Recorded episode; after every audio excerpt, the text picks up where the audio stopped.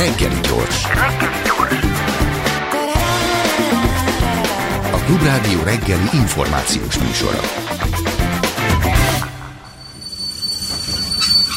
Reggeli személy.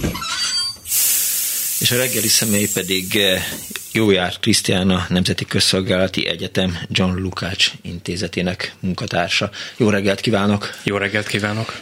Holnap lesz két éve, február 24-én, hogy Oroszország lerohanta Ukrajnát, eh, ugye a speciális katonai akció keretében. Két év alatt még mindig nem beszélnek háborúról, és aki háborúról beszél Oroszországban, azt be is kaszlizzák, tehát ebben úgy látom, hogy különösebben nem enged a, a, az orosz hatalom. Akkor, amikor eh, két évvel ezelőtt megkezdődött a, a háború, akkor te mit gondoltál, milyen eh, jövőt láttál, meddig fog tartani? Hát a legtöbb elemzőhöz hasonlóan én is azt gondoltam, hogy, hogy egész egyszerűen Nyilván azzal együtt, hogy Ukrajnának számottevő katonai képességei voltak már a háborút megelőzően is, és egy jelentős, hát nyilván Európa legnagyobb területű országáról van szó, nagyon jelentős hadipari kapacitással, potenciállal, ezzel együtt én azt gondoltam, hogy az erőviszonyok nyilvánvalóan egyértelműen Oroszországnak kedveztek, és Ukrajna hosszú távon nem tarthat ki. Tévedtem ebben. Látjuk azt, hogy ez egy elhúzódó háború lett, ami nyilván köszönhető annak, hogy maga a különleges katonai művelet terve az teljesen irreális alapokon nyugodott orosz részről, és bár való igaz, hogy még mindig ragaszkodnak ugye a különleges katonai művelet fogalmához, Valójában ugye ez egy totális háború most már Ukrajnával szemben, a stratégiai célok nem változtak a háború eleje óta, miközben ugye nyilván az orosz propaganda a nagy honvédő háborúhoz hasonlítja, és ö, ugye ilyen téteket fogalmaz meg, ö, azzal együtt, hogy nyilván ez propaganda, tehát ténylegesen ez a valós orosz érzékelés, tehát azt gondolom, hogy az fontos látnunk, hogy annak ellenére, hogy még mindig különleges katonai műveletről van szó, orosz nézőpontból ennek a háborúnak a tétje bármi meglepő, legalábbis a Putyin rezsim számára egzisztenciális. Még mielőtt egy kicsit az ukrajnai háborúba belemerülnénk, fontosnak tartottam, hogy egy kicsit beszéljünk arról, hogy egy héttel ezelőtt pénteken egy börtönben meghalt Navalnyi. A hatóságok azt állítják, hogy természetes halált halt, mondjuk ennek a dolognak azért ellentmond az, hogy a halál után két percen már kiadtak egy közleményt arról az esetről, ami navalnyi történt. Szóval szerinted miért kellett most Navalnyinak meghalnia? Hát ugye akárhogy is történt, nyilván nem tudjuk. Valószínű, hogy a boncolás már megtörtént, hiszen Navalnyi édesanyja tegnap közölte, hogy őt beengedték, és elvileg ő alá is írta ugye azt a uh, iratot, amit ilyenkor kiállítanak, halotti bizonyítványt. Uh, de ugye erőteljes nyomást helyeztek rá a tekintetben, hogy ne kérje ki a holttestet, hanem egy zárt temetés keretében temessék el. Ugye nyilván ezt ő nem fogadja el. Ugye nem tudjuk, hogy pontosan mi történt. Ugye az, hogy természetes halált halt, maga ez a természetes halál, az, az azt gondolom, hogy ebben a kontextusban nehezen értelmezhető. Tehát függetlenül attól, hogy most ténylegesen, tevőlegesen most őt kiiktatták, adott esetben még egyszer megmérgezték, Ugye látjuk azt, hogyha még nem is így történt, gyakorlatilag minden feltételt megteremtettek ahhoz, hogy Navalnyi meghalljon. Tehát nagyon sokan azt mondják, köztük egyébként Hodorkovszki, aki nyilván jól ismert az orosz börtönviszonyokat, hogy az önmagában csoda, hogy három évig ugye itt túlélte Navalnyi ezen körülmények között. Nyilván 2020-ban maga az orosz állam próbálta meg megölni őt, ugye egy Novicsok nevű idegméreggel, tehát innentől igazából ugye 2021. januárjában ő hazatért, akkor ugye azonnal őrizetbe vették, ezután ugye a kettes számú büntetőtelepre vitték, már a szállítás alatt ő gerincsérvet kapott, különböző más egészségügyi problémái voltak, alig ha valószínű, hogyha egyébként egy hónapig tartották utána mesterséges kómában, miután megmérgezték, meg öt hónapig tartott a lábadozása, akkor a novicsok mérgezés az, az gyakorlatilag szövődmények nélkül elmúlna. Na és hát ilyen körülmények között helyezték úgy börtönbe, hogy folyamatosan rosszabbodott az ő állapota. Ugye tavaly december elején szállították át a hármas számú büntetőtelepre, Vorkutától 100 kilométer, egy három nevű településre, az Isten háta mögé, és egy nagyon hírhettel rossz orosz börtönbe, és ugye ezen belül is itt gyakorlatilag folyamatosan szinte magánzárkában tartották, elviselhetetlen körülmények között nem kapott megfelelő orvosi ellátást. Valószínű, hogy fizikailag is adott esetben rendszeresen bántalmazták, tehát minden körülmény adott volt ahhoz, hogy belehalljon igazából a büntetésébe az, hogy most nyilván az, az nagyon valószínűnek tűnik, sőt ugye azt mondják, hogy valószínű, hogy a hivatalossal bejelentette szemben már egy nappal korábban meghalt Navalnyi. Az, hogy ez tervezett módon történt, tehát tényleg likvidálták, vagy egyszerűen meghalt, ezt még jelen körülmények között nem lehet tudni. Ugye racionálisan végig gondolva igazából nincs ö, olyan értek, ami azt diktálná Putyin rezsim logikája mentén, vagy az ő, ő szempontjukból, hogy hogy meg kellett ölni Navalnyit, tehát igazából teljesen el volt szigetelve, ugye azóta, hogy az ő szervezetét, az FBK-t, a korrupció ellenes alapot extrémista szervezetté nyilvánították gyakorlatilag. Az egész hátországát, ezt az egész struktúrát felszámolták, ugye nagyon sokan nyilván ezen szervezet tagjai közül elmenekültek Oroszországból, a stábja is nagy rész külföldről tevékenykedett, és hát ugye a háború az el is vitte a figyelmet Navalnyiról, tehát mondjuk amikor ugye történt ez a mérgezéses eset 2020. augusztusában, akkor a szeptemberi Levada közvéleménykutatások szerint 20% volt Navalnyinak a támogatottsága. Ez ugye a háborúnak köszönhetően idén évelején vagy tavaly ez 9%-ra zuhant. Tehát nyilván a, a háború az elvonta a figyelmet Navalnyiról, Navalnyi ügyéről is, igazából nem jelentett fenyegetés nyilván az orosz rezsim számára. Ettől függetlenül nyilván lehet más kalkulusz az orosz vezetésnek, nem látunk bele Putyin fejébe, nyilván ezt a háborút is sokan nem láttak előre jönni, mert nem tudták elképzelni azt, hogy Putyin egy ilyen irracionálisnak tűnő döntést hoz. Tehát adott esetben lehet, hogy ő más logika mentén máshogy gondolkodik. Látjuk például azt, hogy ugye a történelmi párhuzamok, a történelemnek a fontossága az mennyire komoly súlya esik latba Putyin gondolkodásában ugye nyilván ennek a leképeződését jelenti az ukrajnai háború, tehát látjuk azt, amikor a kievi Ruszból vezeti le azt, hogy ez mindig is orosz terület volt, nincs olyan, hogy független Ukrajna, nincs ilyen, hogy független ukrán nép, ami az orosztól különálló, és nyilván e történelmi analógia mentén egy ilyen háborús körülmények közepette adott esetben lehetett az ő fejében egy analógia Navalnyi meg Lenin között. Ugye Lenin is egy nyilván egy háborús időszakban, egy zűrzavaros helyzetben került haza, és ugye nyilván olyan folyamatokat tudott beindítani, vagy olyan már elkezdődött folyamatokra tudott annó Lenin ráterepedni, ami adott esetben az Putyin fejében hm. egyfajta történelmi analógiát képezhet Navalnyi. Ez érdekes. De hogy az felfogható magyar része, hogy miért ment haza Navalnyi 2021-ben? Hát azt hiszem, hogy ez igen, tehát az, hogy magyar résszel az egy, az egy jó gondolat.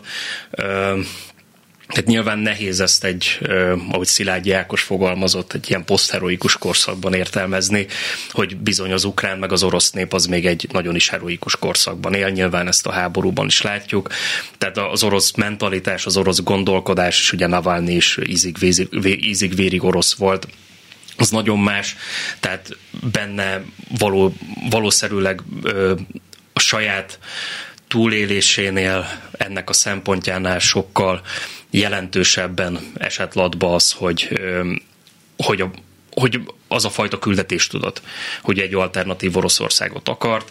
Nem gondolom, hogy Navalnynak különösebb illúziói lettek volna azzal kapcsolatban, hogy mi vár rá, hogyha ő hazatér. Tehát a minimum az volt, hogy bebörtönzik, és amíg a Putyin rezsim hatalmon van, addig az élő életben nem jön ki börtönből, legalábbis élve biztosan nem de adott esetben reménykedhetett abban, hogy hát a biológia az mégiscsak neki dolgozik, tehát Putyin azért jóval öregebb, mint Navalnyi, tehát gondolhatta azt, hogyha nyilván nem is lesz érdemi változás mondjuk Putyin halála, halálát követően sem, vagy hogyha Putyin valamilyen módon kiesik ebből a rendszerből, tehát maga a rendszer az azért marad, de adott esetben esetleg amnestiát kaphat.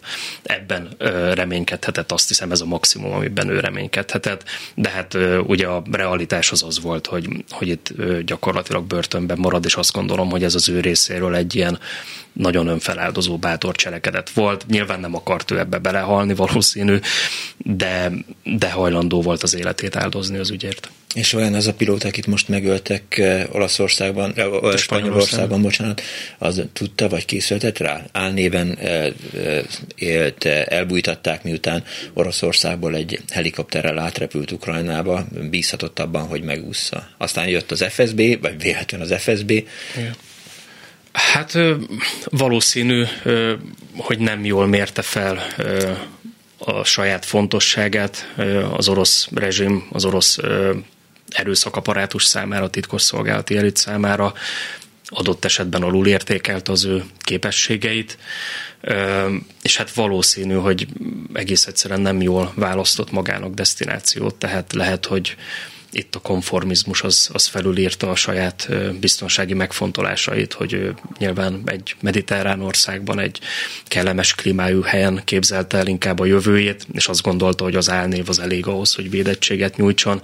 Egyébként egy olyan környezetben, ahol azért látjuk, hogy hogy az orosz titkos szolgálatok, illetve abból kilépett, az orosz erőszakaparátusból kilépett emberek azért jól be vannak kötve, tehát azért azt tudtuk, meg hát ugye voltak itt oligarchák is, akik ugye meghaltak Spanyolországban, tehát hogy ide itt azért jelentős mondjuk az orosz titkos szolgálatoknak a penetrációja, tehát ilyen szempontból valószínű, hogy, hogy a, a saját konformizmusa az felülírta a reális biztonsági megfontolásokat. Két évvel a háború megkezdése után meg lehet már vonni egyáltalán a mérlegét a, orosz-ukrán háborúnak? Hát azt gondolom, hogy nem, abban az értelemben semmiképp sem, hogy, hogy látnánk, hogy mi lesz ennek a, a kimenetele. Tehát azt gondolom, hogy az fontos látni a nyugat részéről, hogy Ukrajna elveszíteti ezt a háborút. Tehát kicsit nekem az a benyomásom, hogy az ukrán nagyon látványos sikerek. Egyrészt az, hogy ugye talpon tudott maradni Ukrajna, másrészt az, hogy itt két nagyon jelentős sikert értek el 2022 végén, ugye először a Harkivi ellentámadás során, aztán pedig Herszont is sikerült felszabadítaniuk az ukránoknak és kicsit, mint hogyha az lett volna a nyugati közvéleménynek a meggyőződés, hogy ez a háború, ez most már csak a területekről szól, vagy hány négyzetkilométer fog gazdát cserélni, és perspektívikusan, mint hogyha nem meghaladná a képzelő erejét a nyugati közvélemény egy részének, és talán a nyugati politikai elitek egy részének is, hogy Ukrajna sajnos elveszítheti ezt a háborút.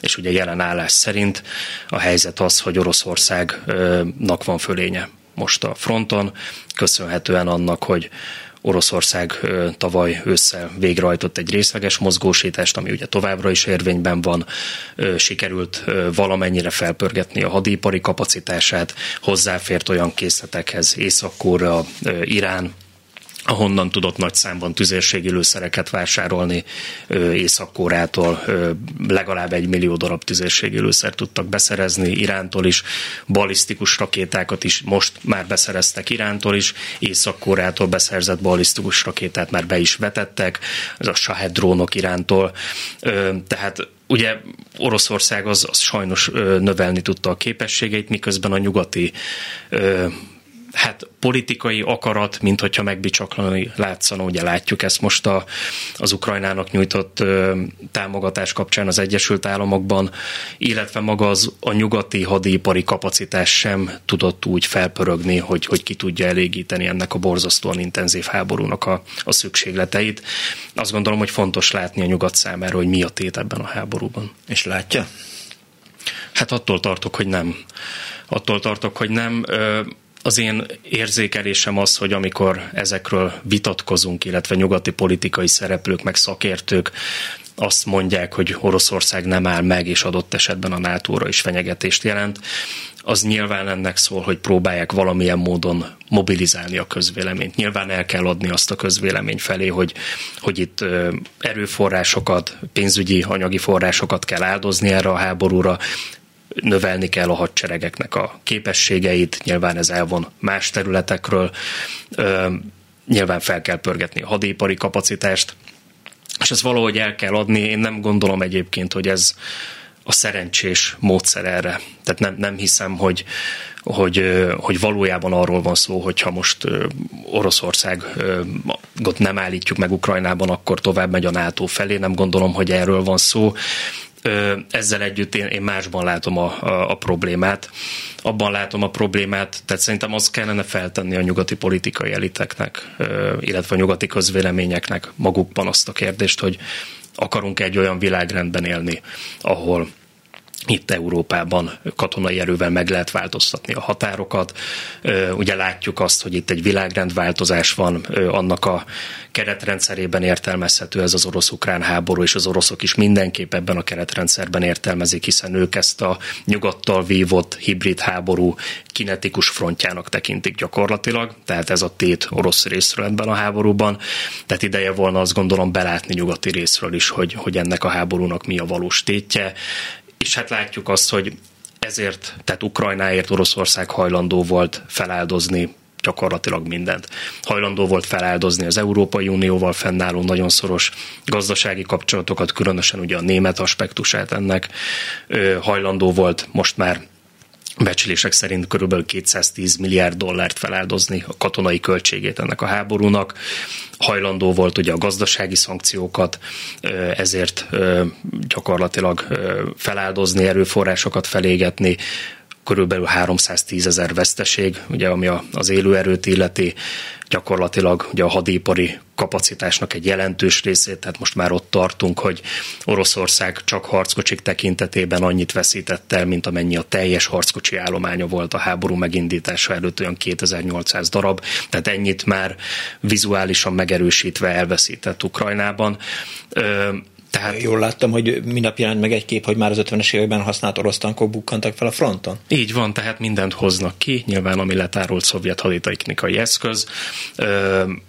Tehát óriási áldozatokat hoz Oroszország ezért a háborúért miközben a nyugatnak nyilván nem kell ennyit rááldozni, de hogy fontos látni, hogy itt mi a tétje ennek a háborúnak orosz szempontból, és mi a tétje ennek a háborúnak nyugati szempontból. És amit akartam ezzel mondani, ugye mennyi mindent feláldozott Oroszország, tehát gyakorlatilag azok a gátak, amik itt gyakorlatilag korlátját szabták az orosz viselkedésnek a háború előtt, azok eltűntek.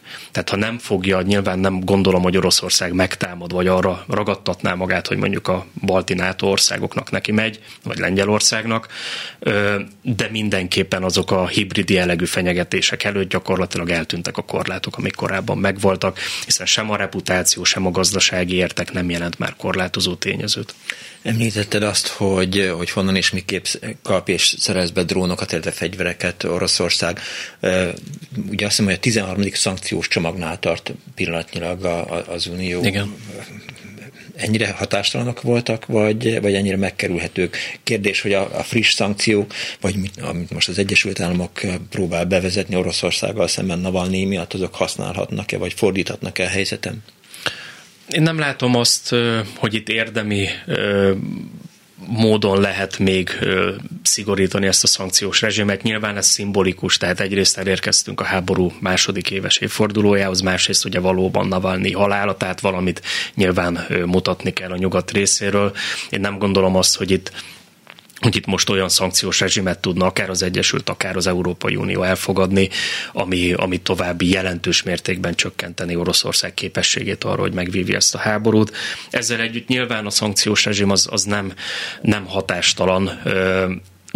Azt gondolom, hogy azt fontos látni, hogy amikor itt beszélgetünk arról, hogy Oroszország felpörgette a hadiparát, stb., akkor itt jelentős mértékben éppen, ahogy ugye te is elmondtad, itt 50-es évekbeli technikát hoznak ja. a frontra. Ez azért van, mert a 2008-as orosz haderőreformnak köszönhetően, ugye itt a harckészültség növelése volt a szempont, egy rengeteg szovjet letárolt haditechnikát tudtak kivonni a rendszerből, letárolni. Tehát ugye mondjuk harckocsik tekintetében azt mondják a becslés, hogy a 4000 darab volt valahol raktárkészleten. Nyilván nagy kérdés az, hogy ebből még mennyit lehet beindítani, üzemképes állapotba hozni, de ami most ugye a hadipari kapacitás felpörgetését jelenti, az azt jelenti ebben a relációban, hogy nagyon kevés az az valóban új haditechnikai eszköz, amit most gyártani tudnak. Ugye a túlnyomó többsége az a raktárkészletekből kivont régi elavult szovjet technika, amit képesek valahogy üzemképes állapotba pofozni. De egy T-55-össel azért az ukrán fronton nehéz lesz harcolni, tehát a, a, a modern technikával szemben. Hát közvetett tűzet ö, tud nyújtani nyilván, tehát mint egy önjáró löveget lehet alkalmazni, és nyilván a mennyiség, ami, ami számít, ö, tehát ugye tudnak ezekre a harckocsikra is azért ö, reaktív páncélzatot mm. helyezni, tehát nyilván ellenállóbb mondjuk egy páncéltörő ö, töltettel szemben, tehát nem értékelném le ilyen szempontból, azért sajnos nyilván ez is tud veszteséget okozni a fronton. Ö, amit ugye akartam ezzel a gyártási ipar és a szankciókat összekötve, tehát azzal, hogy így pörög az orosz hadipar, mert nyilván gyártani kell és, és növelni a volument, ez azt is jelenti, hogy nyilván jobban kopnak ezek a gyártósorok. És az orosz hadiparnak a kitettsége az nagyon jelentős a nyugati reláció generációban. Gyártógépek, CNC, meg különböző fémmegmunkáló eszközök, ezeket többnyire Németországból, meg máshonnan szerezték be. Nyilván a szankciós rezsim, a technológiai szankciók, azok elvágják, hogy be, tudja, be tudjanak szerezni ilyen gépeket, tehát adott esetben nyilván ez nagyon súlyosan érinti hosszú távon az orosz hadiparnak a, a kapacitását, és nagyon nehéz ezt valószínű Kínából beszerezni, nem olyan pontossággal, nem úgy tudnak gyártani, tehát ilyen szempontból igenis van jelentőség a szankciós rezsimnek, és nyilván egy csomó más aspektusban is, tehát a kőolajkitermelés, a gázszállítási infrastruktúra, leginkább ezek a technológiai szankciók azok, amik Oroszországnak hosszú távon nagyon fájnak. Akkor elméletileg idővel kivéreztethető Oroszország. Igen, tehát azt gondolom, hogy az fontos látni, hogy annak ellenére, hogy most a belátható időben, ugye a 2024-es évben legalábbis biztosan Oroszország fölényben van, mert helyzetbe tudta hozni magát mind a humán erőforrás tekintetében, mind az a haditechnikai eszközpark tekintetében, ez nem végtelen. Tehát nyilván véges az a mennyiség, amit ki tudnak hozni, a letárolt készletekből is működőképes állapotba tudnak hozni, és onnantól, hogy kimerülnek ezek a készletek, onnantól nagyon nagy bajban lesz, hiszen egy csomó új eszközt nem tud gyártani éppen a nyugati szankció következménye Említetted azt, hogy milyen mozgósítást rendelt el Oroszország. Zelenszky is hozott minap egy mozgósítással kapcsolatos utasítást, elnöki utasítást. Hát igen, itt ugye a, a akik külföldiek ugye, mehetnek. Így van, tehát lazítottak a szabályokon, tehát akik legálisan tartózkodnak Ukrajna területén, külföldiek vagy hontalan státuszúak, ők jelentkezhetnek az ukrán haderőbe. Ugye ők jelentkezhetnek. Így van, ugye önkéntes alapon ez már ugye megvolt korábban is. Tehát nyilván én azt gondolom, hogy, hogy bizonyos tekintetben ez azért még mindig pótcselekvés. Tehát ukrán oldalon is látni azt nem véletlenül merült fel, hogy 500 ezer embert be kellene hívni, tehát ott is egy jelentős mozgósítás. Az 500 ezer ember Nyugat-Európában él, meg Magyarországon az építőiparban. Hát azt gondolom, hogy ezzel együtt még vannak jelentős kapacitások ukrán oldalon. Nem nyúlnak hozzá egy csomó olyan demográfiai ö, úgymond tartományhoz, uh-huh amikre ugye pont számítanak az újraépítésben. Így van, tehát ugye azt látjuk a fronton, hogy, hogy 40 éves, 50 éves katonák harcolnak. Nyilván ebben a nagyon technológiai jellegű háborúban is azért van jelentősége a fizikumnak be kell hívni sajnos 18, 20, 23, 30 éves embereket is a hadseregbe. Ezt nem nagyon akarta eddig az ukrán vezetés meglépni, éppen amiatt, hogy, hogy, a, hogy az újjáépítésben számít nagyon erre a korosztályra, és nyilván Ukrajna esetében is egy előregedő korfa van azért alapvetően. Tehát nyilván ezekhez a, az úgymond szent tehenekhez hozzá kell nyúlni. Azt gondolom, hogy, hogy nincs igazából mozgástér. Tehát ez, amit most Zelenszky bejelentett, ez, ez azt hiszem, hogy a, az elkerülhetetlen elodás tisztázza most egy, egy bizonytalan távlatba egyelőre de elkerülhetetlennek nevezted, az, tehát igen, hogy sokáig nem tudja megtenni ezt. Igen, hát, hát látjuk ezt, tehát Avgyívka elfoglalása, ugye az, hogy uh, Luhansk környékén szintén nagyon veszélyeztetett az ukrán pozíció. Ez nyilván köszönhető annak, hogy nem tudják megfelelően rotálni az erőiket, nincs elég humán tartalék, és hát főként köszönhető annak, hogy nagyon jelentős a lőszerhiány. Tehát folyamatosan arra panaszkodnak gyakorlatilag a front minden szakaszán, épp a Kiev Independent hozott le tegnap egy cikket, a front különböző területein, szakaszain készítettek interjúkat, 10-12-szeres a tüzérségi fölény orosz oldalon. Oh. Ez azt jelenti, hogy nyilván ott van egy tüzér üteg parancsnoka, adott esetben látják a célt, látnak mondjuk öt orosz katonát, és meg kell kérdezniük, hogy tüzet nyithatnak-e rájuk. És mondjuk azt mondja a parancsnokság fentebb, hogy nem, mert spórolni kell a lőszerrel, vagy azt mondja, hogy ennyi meg ennyi lőszert lehet erre a célra allokálni, miközben sokkal több kellene hozzá. Tehát egész egyszerűen hogyha nincs meg sem a személyi állomány, és főleg a tüzérségi lőszer, hiszen az fontos látni, hogy ez alapvetően egy tüzérségi háború, akkor sajnos az további területi veszteséget fog eredményezni Ukrajna számára. Nyilván nagyon sokan voltak, akik azt gondolják, hogy 21. század háborúi azok már nem ember és ember elleni küzdelemről szólnak, de hát azért az elesetek számából azért látszik, hogy de pontosan mégis. Tehát említetted, hogy azért fizikai kondícióra is szükség van a háborúban való részvételre. Igen, és hát ez egy nagyon magas intenzitású nagyon jelentős erőforrásokat felemésztő konfliktus. Tehát ez az, amire sem a nyugat, és egyébként Oroszország sem készült. Tehát mind a nyugat, mind, az Orosz, mind Oroszország alapvetően azzal számolt az elmúlt évtizedek tapasztalatai alapján, hogy a háborúk azok ilyen nagyon gyors lefolyású, gyors tempójú műveletek lesznek, és gyakorlatilag hetek alatt jellemzően egy nagy légi hadjárat keretében, ugye orosz oldalról nyilván látták, hogy az Egyesült Államok hogy vívja a háborúit, ezek néhány hetesek lesznek, és a szárazföld szárazföldi műveletek azok gyakorlatilag már a megmaradt ellenállási gócok felszámolására fognak irányulni. Ugye ezt az oroszok sem gondolták, ugye ezért mondtam, hogy a, a különleges katonai műveletterv az teljesen irreális elképzelésekre volt felhúzva Nyilván egy ilyen Oroszországgal összemérhető erőforrásokkal, potenciálra rendelkező állam, mint Ukrajna esetében, ha nem sikerül a döntő fölényt kivívni a háború elején, akkor egy elhúzódó, felörlő jellegű, irgalmatlan erőforrásokat felemésztő háborút fogunk látni, ezt látjuk most és hát a nyugatnak is ezt kell tudatosítani, ezért van az, hogy a nyugat is próbálja most felpörgetni a gyártási kapacitásait, a haderőreformok most már erre fókuszálnak, hogy mi van akkor, hogyha a nyugat is egy ilyen elhúzódó háborúban találja szembe magát. Egész egyszerűen nem, nem álltak rendelkezésre a készletek. Ugye konkrét példát említve, a Bundeswehrnek például 20 ezer darab tüzérségi lőszere volt. Na most ez a háború, ez egy kevésbé intenzívebb nap során is felemészt 20 ezer darab tüzérségi lőszert, hogyha mind a két fél felet vesszük figyelembe, de mondjuk 2022 nyarán, amikor nagyon jelentős volt az orosz oldalon a tüzérségi lőszer használat, akkor nem ritkán 40-50 ezer darab lőszert is ellőttek egyetlen nap alatt. Tehát ezek teljes havi gyártási kapacitások. Mondjuk az Egyesült Államok 155 mm-es tüzérségi lőszerből a háborút megelőzően havonta 14 ezer darabot tudott gyártani. Most a franciák legutóbb felajánlották, hogy havonta 3 ezer darab tüzérségi lőszert adnak az ukránoknak. És az ukrán ö, tüzérség most olyan 1000-2000 darab lőszert lő el ebbe a borzasztó tüzérségi lőszer hiányos körülmények között de 3000 darab lőszert ugye simán elő, és ennél jóval többre volna szüksége, hiszen orosz oldalon mondjuk jelenleg előnek 10-12 ezer darab tüzérségi lőszert. Tehát írgalmatlan nagy számokról beszélünk. Mi a helyzet a levegőben, vagy a levegőben folytatott támadásokkal? Tehát mennyire tud erős lenni az amerikai gépekkel, vagy a NATO gépekkel felfegyverzett ukrán hadsereg. Hát ugye ezeket nem látjuk még, tehát az F-16-osok majd ö, talán... Még mindig kiképzés alatt vannak még mindig a pilóták? kiképzés alatt vannak a pilóták, ugye ez leghamarabb talán idén nyárra oh. érkezhetnek meg.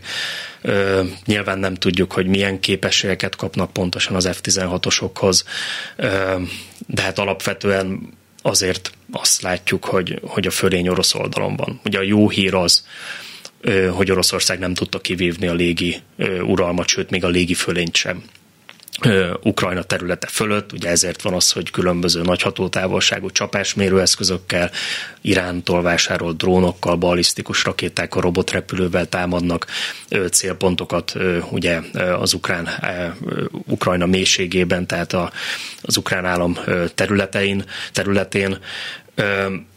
És nyilván nem képes arra az orosz légierő leszámítva a háború első hetét, hogy itt Ukrajna légterében tevékenykedjen szabadon ezzel együtt azért rendszerűen azt látjuk, hogy a front közelében ott orosz helyi légifölény van.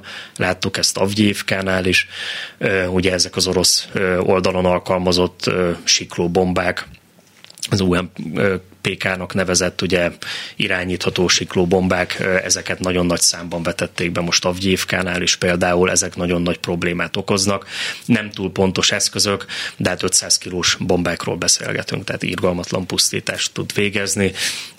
Ehhez kellene nyilván, hogy ezt kompenzálni tudja Ukrajna, elsősorban földi telepítés, rövid hatótávolságú, meg közepes hatótávolságú légvédelmi rendszerekből. Ebből kellene több Ukrajnának, de hát ezekből is sajnos ugye kezd kifogyni, hogyha nem kap hogy az Egyesült Államoktól még utánpótlást Ukrajna. Tehát nem irreális nyilván azzal számolni, hogy adott esetben, hogyha nem kapja meg a szükséges utánpótlást a nyugattól Ukrajna, akkor az orosz légierő is visszatérhet, és egyre aktívabb lehet Ukrajna területe fölött. Ez végzetes lenne Ukrajna számára. Mit gondolsz, hogy melyik volt az elmúlt két évnek az az emblematikus ütközete, vagy, vagy eseménye, amivel aztán Hollywood jó filmet tud majd egyszer csinálni? Hm. Hát azt gondolom, hogy, hogy ukrán részről feltétlenül ilyen volt a harkivi ellentámadás. Nyilván itt egy nagyon gyors manőver, egy meglepetésszerű, meglepésszerű támadás sikerült végrehajtani. Egy nagyon gyenge orosz védelem ellen egyébként, tehát ezt azért fontos látni, hiszen Ezelőtt már megkezdődött uh, ukrán részről ugye a Herszoni művelet délen, uh, tehát az oroszoknak át kellett ide uh, vezényelni erőket, és éppen a Harkivi régióból vontak át uh, csapatokat uh, a Herszoni hídfőbe. Azt gondolom, hogy nyilván a Herszoni ellentámadás is ilyen lehet, illetve hát a Kiev védelme azt gondolom, hogy hát uh, egy hollywoodi film szempontjából az, ahogy megvédték Kievet, és ugye ennek a, végrehajtója, ennek a műveletnek a parancsnoka az a Szírszki volt, aki most ugye az új vezérkari főnök, tehát itt egy két körös védelmet tervezett meg Kiev körül, és ugye Kiev külvárosaiban sikerült feltartóztatni. Egyrészt ugye a tüzérségi tűzzel gyakorlatilag ellehetetleníteni, hogy itt az orosz légideszanterők, akik elfoglalták az Antonov repteret Hostomelben, ide utánpótlást tudjanak behozni, ez egy, ez egy kulcs momentuma volt ennek a háborúnak, hiszen erre épült fel orosz oldalon az a lefejező csapás, amivel likvidálták volna az ukrán politikai vezetést, és ezt ugye sikerült tüzérségi tűzzel lényegében felszámolni.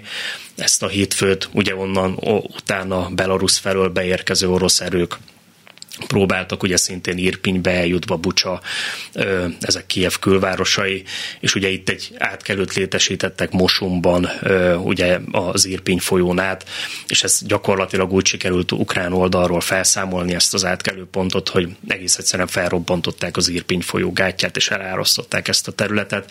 Tehát ezek nagyon látványos mm. műveletek voltak, azt gondolom, ukrán részről nagyon heroikus küzdelem volt.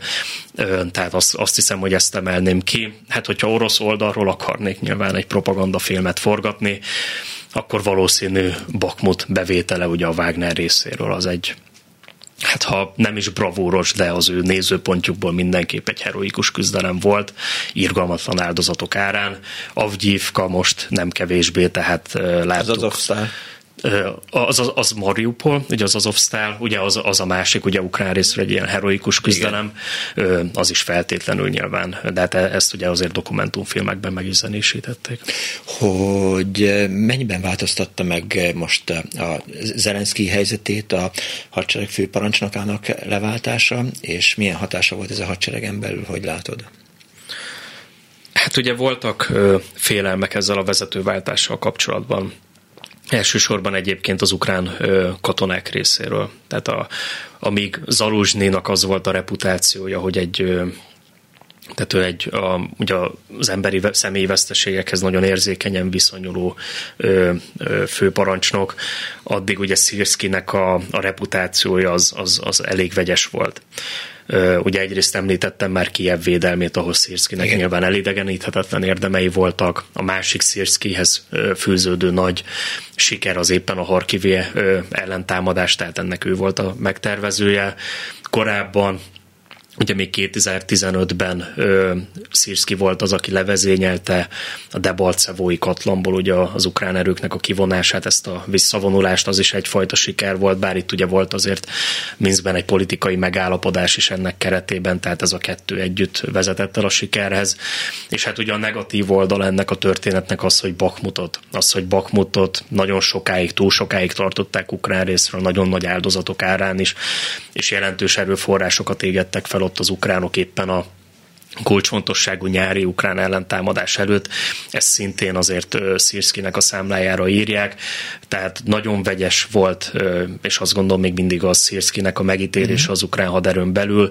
Nagyon sokan úgy látják, hogy, hogy, hogy adott esetben a politikai akarat az sokkal akadálymentesebben fogalmazzunk így, megy keresztül Szirszki, míg adott esetben mondjuk Zaluzsni azért vitába szállt Zelenszkijel, meg az elnöki adminisztrációval, tehát ami katonai szempontból mondjuk irracionális döntés volt, akkor annak igenis hangot adott Zaluzsni.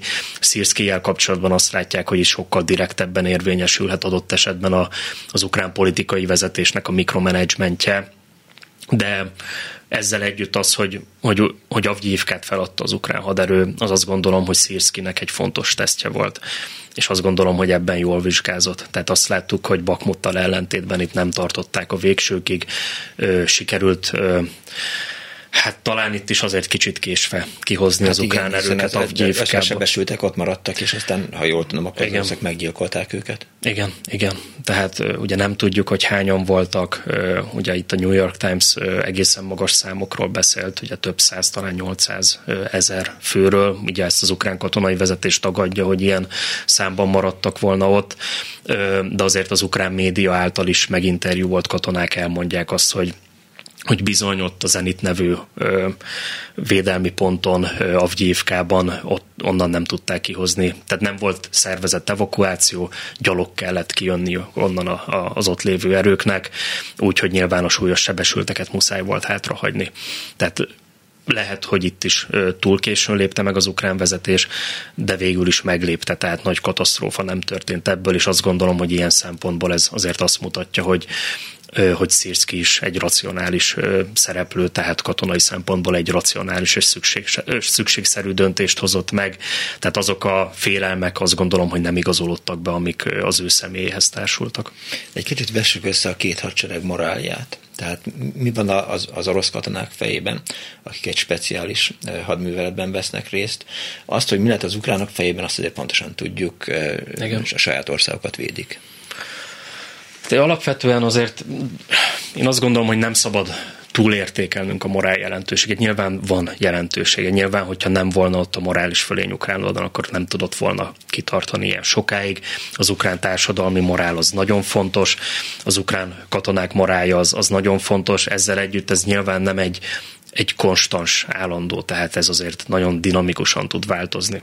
Hogyha nyilván tízszeres, tizenkétszeres tüzérségi fölény van az orosz oldalon, az azért az ukrán katona morájának sem tesz jót. Nyilván ugyanígy ö, orosz oldalon azért láttuk, azt tele volt az orosz közösségi média azokkal a, a videóüzenetekkel, ahol ugye a, az orosz ö, egységek, alakulatok panaszkodtak arra, hogy nem kapnak megfelelő ellátást, teljesen hülyék a katonai vezetőik, dobálják be őket, mint hogyha nem lenne holnap, ugye értelmetlen ütközetekben, ö, de ezzel együtt azért én ilyen üzenetekben nem hallottam soha, hogy a politikai célját kérdőjeleznék meg a háborúnak. Tehát mindannyian azt mondták, hogy ha kapnak rendes ellátást, kompetens parancsnokokat, akkor ők hajlandók harcolni. Másrészt ugye ez is, tehát ezekből messze menő következtetéseket levonni, az azt gondolom, hogy, hogy nem célszerű, és, és én azt gondolom, hogy pont ezt a hibát követte részben az ukrán vezetés, részben pedig a nyugati támogatók, hogy itt nagyon nagy jelentőséget tulajdonítottak annak, hogy, hogy milyen rossz az orosz erők morája, a, mielőtt az ukrán ellentámadás megindult itt 2023 nyarán. Ugye éppen a 47. dandáról, ugye az első vonalban, ukrán ellentámadás első vonalában résztvevő újonnan felállított Dandár egyik század parancsnoka mondta azt el, hogy Nyilván nagyon leegyszerűsítve az elképzelés az volt ukrán oldalon, hogy, hogy majd meglátják az oroszok a, a leopárt harckocsikat, és akkor félelmükben elszaladnak. Tehát azt gondolták, hogy tényleg ennyire rossz az orosz morál, hogyha a legkisebb nyomásra majd az, az orosz katonák megfutnak. Láttuk, hogy nem ez történt. Tehát nagyon óvatos lennék, hogy messze menő következtetéseket vonjunk le ebből. És hát ami a mostani orosz haderő morálját illeti, hát nyilván az, hogy ők az ő nézőpontjukból itt egy sikeres védelmi hadműveletet vívtak meg 2023 nyarán, fel tudták tartóztatni az ukrán ellentámadást, valószínű, hogy maga az ukrán, maga az orosz hadvezetés sem számította arra, hogy ilyen kevés eredményt fog elérni ez az ukrán ellentámadás. Tehát nyilván, hogyha valaki olvasgatja az orosz katonai szakértőknek a kommentjeit, akkor abból az jött le az ukrán ellentámadás után ősszel, hogy irgalmatlan jó az orosz hadsereg morája, hiszen itt egy sikert tudtak aratni. De ezzel együtt most látjuk azt, hogy ez a az erőltetett orosz támadó művelet, ami ugye Avgyívkánál is történt, itt ez megint írgalmatlan veszteségekkel járt orosz részről. Tehát ugye mondjuk talán egy héttel ezelőtti értékelés szerint, ami ugye vizuálisan megerősített haditechnikai veszteség volt, az, ha jól emlékszem, orosz oldalon 666 különböző haditechnikai eszköz semmisült meg, ukrán oldalon 57 talán, Hihetetlen. tehát írgalmatlan arányok vannak. Ugye az ukránok azt mondják, hogy a személyi veszteségek tekintetében egy a héthez volt az arány, tehát egy elesett ukrán katonára jutott, hét súlyos sebesült vagy, vagy halott orosz katona, és hát ugye maga az orosz, egyik orosz haditudósító, akit ugye, aki most öngyilkosságot követett el, hát öngyilkosságba kergették gyakorlatilag, mert lehozta azt, hogy 16 ezer súlyos sebesült és halott volt orosz oldalon ebben az erőltetett offenzívában Avgyívkánál. Tehát nyilván ezek megint csak nem tesznek jót az orosz morálnak, de hát nyilván ez a front egyik szakasza, én ebből szintén nem vonnék le azért messze menő következtetéseket. Ugye stratégiai szinten, és ugye megint itt a történelmi analógia, az azt gondolom, hogy orosz szempontból az, ugye a nagy honvédő háborúról beszélnek, ugye az ukrán ellentámadás az az ő nézőpontjukból az 1943-as Kurszki védelmi hadművelet volt, amit sikeresen megcsináltak, végrehajtottak, és most úgy látják orosz oldalon, hogy, hogy nekik áll az zászló, és támadni kell, hiszen minden erőforrás fölény az most adott orosz oldalon. Látják a nyugatnak a hezitálását, tehát ők úgy látják most, hogy igen, elvesztettük a háború első szakaszát, írgalmatlan veszteségeket szenvedtük el, de innentől majd jobb lesz ez az orosz perspektíva. De az orosz hadsereg morálja azonos az orosz társadalom moráljával? Ezt nagyon nehéz megítélni. Ugye nyilván közvéleménykutatásokat Nincsenek. lehet. Vannak orosz Vannak? oldalon, még a Levada is ugye végez közvéleménykutatásokat. Ugye itt a fő kérdés az, az mindig az, és itt ugye vita van a szociológusok között abban, hogy hogy érdemes-e közvéleménykutatást végezni egy, egy, egyrészt egy olyan autokrácia esetében általában, mint Oroszország, másfelől meg egy háborúban álló autokrácia esetében, hiszen azt a benyomást keltheti az orosz társadalom háborút nem támogató, háborút ellenző rétegeiben, hogy egy marginális kisebbségben vannak, hiszen uh-huh. azt látják ezen közvéleménykutatásokból, hogy a társadalom túlnyomó többsége meg támogatja ezt a háborút, miközben valószínű illúzió azt várni, hogy itt, hogy itt őszintén válaszolnak mondjuk a feltett kérdésre, hiszen látjuk azt, hogy milyen büntetési tételek vannak kirátásba helyezve orosz oldalon, hogyha valaki a háborúval kapcsolatban megszólal, és mondjuk a hivatalostól eltérő narratívát közvetít. Tehát ezzel szemben mondjuk a Levada közvéleménykutatói azt mondják, hogy ők nem látják azt, hogy érdemben nőtt volna azoknak az aránya, akik megtagadnák a válaszadást, ami nyilván indikatív volna a tekintetben, hogy mondjuk nem akar át vagy bét mondani, hanem egyszerűen azt mondja, hogy nem válaszol vagy nem tudja, tehát ők nem érzékelik azt.